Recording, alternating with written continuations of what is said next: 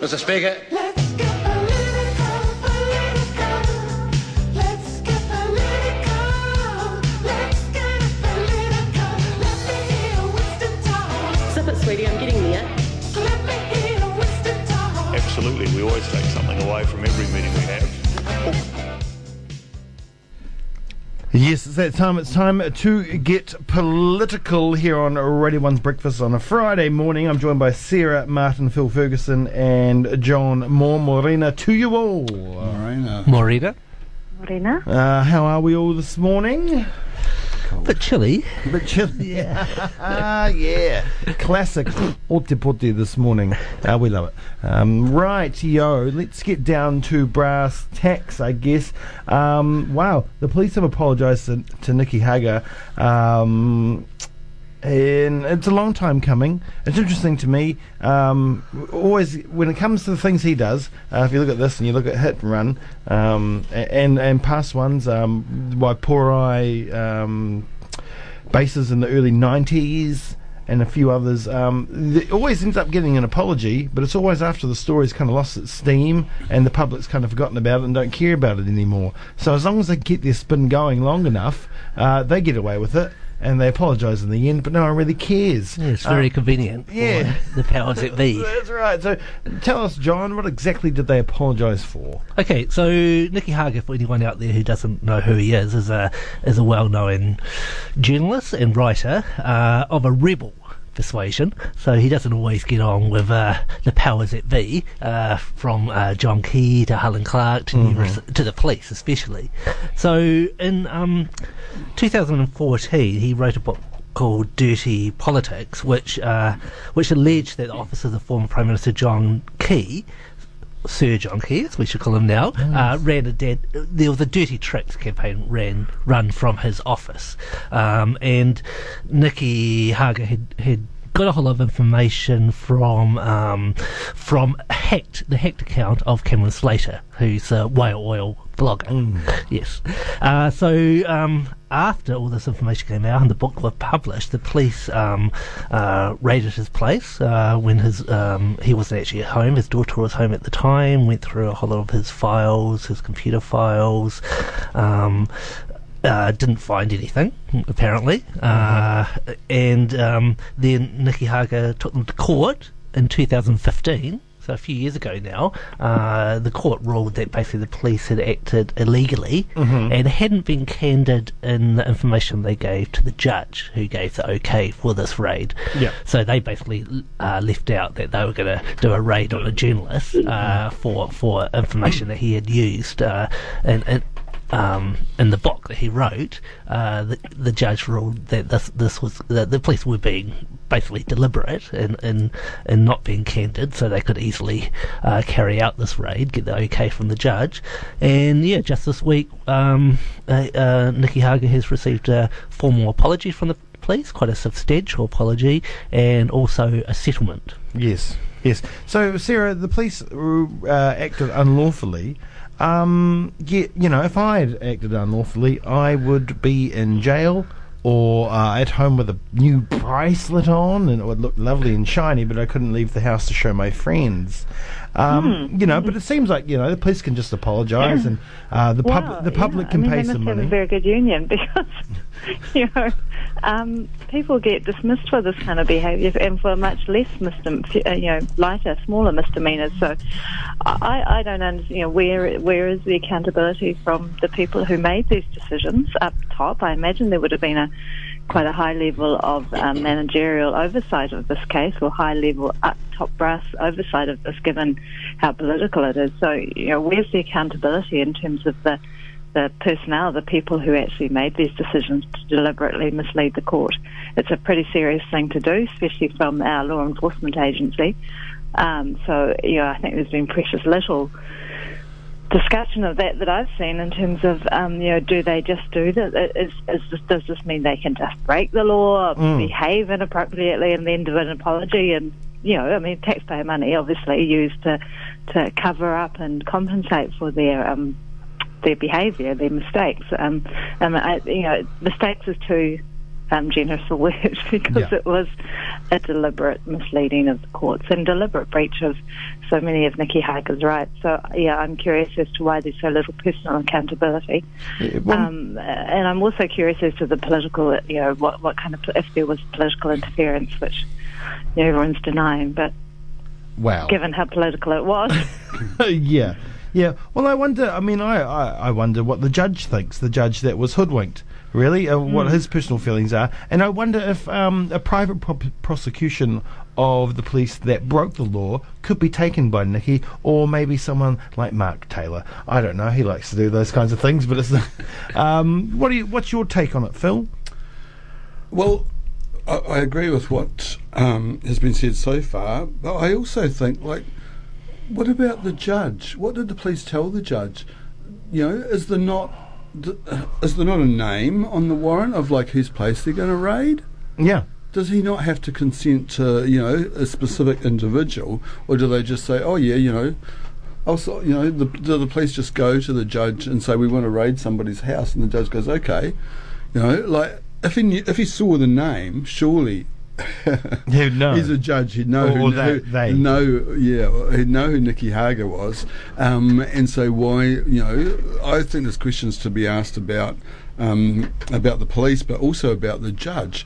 And the other thing that disturbs me about it is, and I think, you know, in New Zealand we like to think that we're, you know, that we've got some backbone and all the rest of it, but um, there's an incredible number of people in this country who have a kind of kiss ass attitude towards authority. The police come in and they they say something, they just automatically kind of mindlessly obey hmm. because uh, the cops went to what the bank, bank, airlines, and so on mm. for personal Yeah. information about Nicky Hager. Hager, why did those people give it? Yeah. Westpac mm. gave yeah. over ten years worth of statements. Yeah, For what? Uh, yeah, I mean, I find that as disturbing as well. A, the police shouldn't have been doing it, Yeah. but I, I actually find it really disturbing that a bank would, gave that information on, mm. on you know on what grounds? I mean, just because the police tell you that they want something. Why would you automatically give it mm. when you're a bank? That's a breach, right? I mean, surely he could take the, the he, could, he could take the court, the bank to court. Um, you know, I West, think you should change banks. yeah. Well, Westpac is the government's bank. That's who the government banks with. Um, so you never know. I mean, and it is. I wonder if it's political interference. And this is what Judith Collins had to say. I'll just play this little bit because it is only short. What does National think of the police apology? That's right. That's it. Right. That's all she had to say. And then she wanted an apology from Nicky after that. So she had a good laugh, and then all she wanted was an it's apology shocking. from Absolutely shocking. Uh, terrible. I mean, and that just Right. goes to show, really. Why, eh? why did she? Well, I think, an- as Phil said, we seem to take very lightly these fundamental issues of, you know, um, the role of the of police and the role of the rights of citizens and of to privacy and not to and you know some civil protection against police interference and police investigations. And you know it all seems to be just a laugh. And yeah we'll hand over these details and you know we'll laugh off police breaching these these fundamental laws as if it's just a big joke. But as as Phil says you know we've got to learn to stand up for our rights and the rights of our fellow citizens a bit more. yeah. Yeah, and what and the rest of us have to stand up for our yeah, like you said, fellow citizens' rights. And, and where's the outrage from uh, all corners of Aotearoa f- for Nicky? I think you know uh, it must be tough for him because he does get put uh, under the bus a lot. He does get um, you know uh, ridiculed. Uh, to the point where maybe the public don't trust him, even though he ends up winning like this. Mm, and we've had both um, uh, major parties, Labour and National, attack him at various times. So, uh, um, going right back to Helen Clark, where uh, Nicky Hager wrote her book um, revealing um, arguably corrupt or dishonest practices of the Labour Party. Uh, Labour and Helen Clark went into attack mode against him at that time, and uh, of course with his uh, revelations against uh, um, uh, SAS in Afghanistan uh, and, and, and dirty politics from the National Party, uh, again the National Party went into attack mode against him and, and, and wrote him off as- not uh, reliable. However, any, all- the information he has in his books although it's been questioned, uh, nothing's been uh, shown to be infactual. Uh, And yeah, going back, was there was there political interference in this case? Well, Nicky Hager certainly believes uh, there was um, political interference, um, uh, and in particular, he believes uh, uh, uh, Judith Collins was uh, uh, outraged and very angry uh, by his actions. So he he says that the the, the police's uh, raid of his his home and the gathering of information from his bank and from airlines was was very much. Uh, um, in the mode of the police and, and the government trying to punish him. Yeah. A- and, to give a message to uh, uh, journalists and, and people who speak truth to power that maybe they need to keep their head down or, or there's ramifications for taking on the government. So I think this the fact that um, the police have been forced to make an apology and, and, and a payment, uh, I think is a great thing for journalistic freedom and media freedom. hmm And it's good because he's going to have a bit of money to do, dig up the next bit of dirt. Yes, Yeah. of course. yeah, I, yeah. I think you know. I mean, as John says, it's kind of. Um, I think it you know was designed to teach him a lesson. It was incredibly zealous behaviour on the police's behalf, but you know, I think as well as journalistic freedom, the, the there's so much riding on this case because.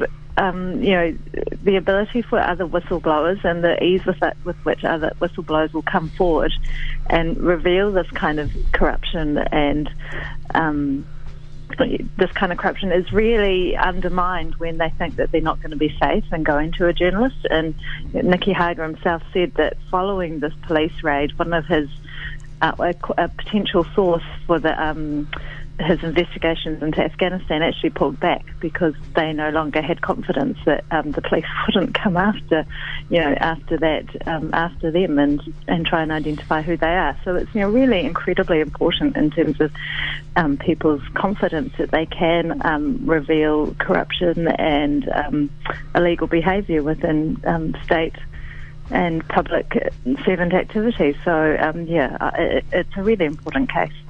Mm. Mm. So, what, what's what are both sides of the line saying for this one, John? Well, interestingly, there have been people on the right, principal people on the right, who have supported Nicky Hager. So Matthew Hooton uh, has um, has definitely supported Hager over this case, as has um, former ACT leader Rodney, Rodney Hide. Hide, yes. Um, so I, I think there's a number of people on the right who recognise that there's a lot of underhand and dirty politics that, that happens uh, across the board in politics, Mm. especially in parliamentary politics. And there are principal people on the right and left who, yeah, just uh, uh, find this all quite chilling and disgusting. Um, also, in, in terms of the general public, um, uh, Hager's sort of uh, pushing of the police on this issue. He, he obviously needed money, uh, and um, he was able to raise sixty-five thousand from um, Givealittle. Yeah. Um, and also, uh, US journalist Glenn Greenwald uh, raised twenty one thousand for him. Nice. So he, he said, "Yeah, it is nice." Well, I mean, but look at, I mean, that in there lies a massive problem too. To go after the police for uh, for criminal behaviour, it takes cash. And some people don't have that ability, Mm. and that is really like that's just it's screwed. And I, I mean, I'm assuming he's got his court costs covered as well within it, and all that kind of jazz. But um, But you're right. Yeah, uh, the, I mean, the, the police and the state have all their resources. yeah, Uh, and um, but there are our resources too. I mean, Yeah. the taxpayer who's paying for it. I am. Yeah, and, and that's a that's a really big problem as well. That to, you know they use public resources from us Mm. Do these illegal activities To blind then- the public. and then they u- yeah, and then they use public resources to pay when they're caught out, and somebody who's actually doing a public service Mm-hmm. has to privately scrape together the cash to actually you know stand up for basic democratic rights. hmm Kids should roll, and they should uh, go off to prison. And we're going to have some new beds soon, um, so they can. Uh, But it might be to a mattress situation. yeah, that's the- right. That's right. The police commissioner. a couple of cops top, you're top and tailing. Because Labor, you know, Labor made a big deal of prison reform. Uh, Deputy Leader of the Labor Party, uh, old mate, old mate can't talk on TV. Oh, uh, why am I forgetting his name? God, Kelvin Davis. Kelvin Kelvin Davis, Davis. the most nervous human in the world. Um, he, you know, he's promised a lot of prison reform, uh, a 30% reduction in prison numbers over 15 years, and we do have really high incarceration rates, especially uh, within uh, Māori um, people. It's it's absolutely outrageous. Um, you know, what what exactly did they have planned, and what have they kind of scuttled? Because of course they're not alone; uh, they've got coalition partners, and they have to do a little bit of bending, I guess. I mean, this was Labor's plan, not necessarily the government's plan. Hmm. But the the, uh, the government uh, as a whole, uh, all three partners in the government have been committed to lowering prison rates by 30% over 15 years. So that's obviously quite substantial and, and, and, and clearly gave a, a signal that, they, that the sort of uh, lock them up and throw away the key method of dealing with crime uh, wasn't working. Uh, that, that, that model uh, needed to be rejected. Uh, and a, a new a new form of um, uh, I guess dealing with, with crime and uh, rehabilitation. Ne- a new system needed to be put in place. But this seems to be another case where Labor has been big on talk, uh, but does the opposite uh, in, in reality. So uh, this week it was announced that a, a new prison building is um, being built in uh, uh, Waikeria. Which I, I believe has 500 beds, including 100 beds uh, with a mental health facility.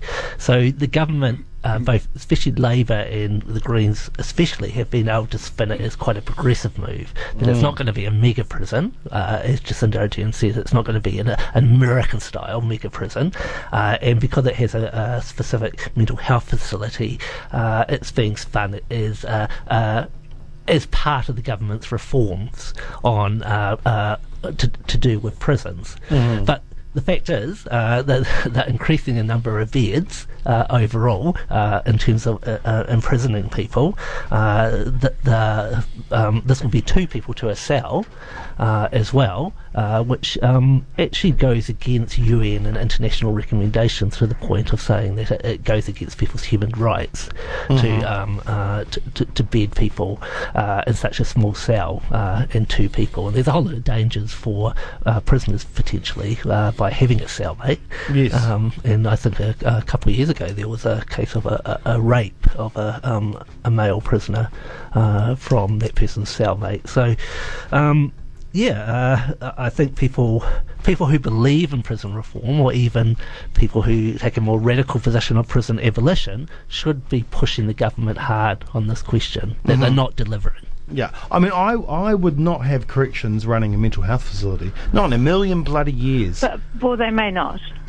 I mean, we don't know what that's going to look at. I, I mean, I, you know, I think the government, well, the Green Party and the Labour Party are committed to um, large-scale fundamental reform of, of prison and the way we um, and correction policy, and I think that's laudable. I think you know they, it's a huge machine to turn around. It's you know they can't just suddenly stop building prison beds because unfortunately there are so many parts of the system that need to be changed, including our sentencing laws and our bail laws um, before, and also you know ideas of kind of prevention of crime in the first place, which, in my opinion, would be better by having more teachers and higher benefits, but um, you know, and addressing poverty. But you know, it's a huge machine that they need to turn around.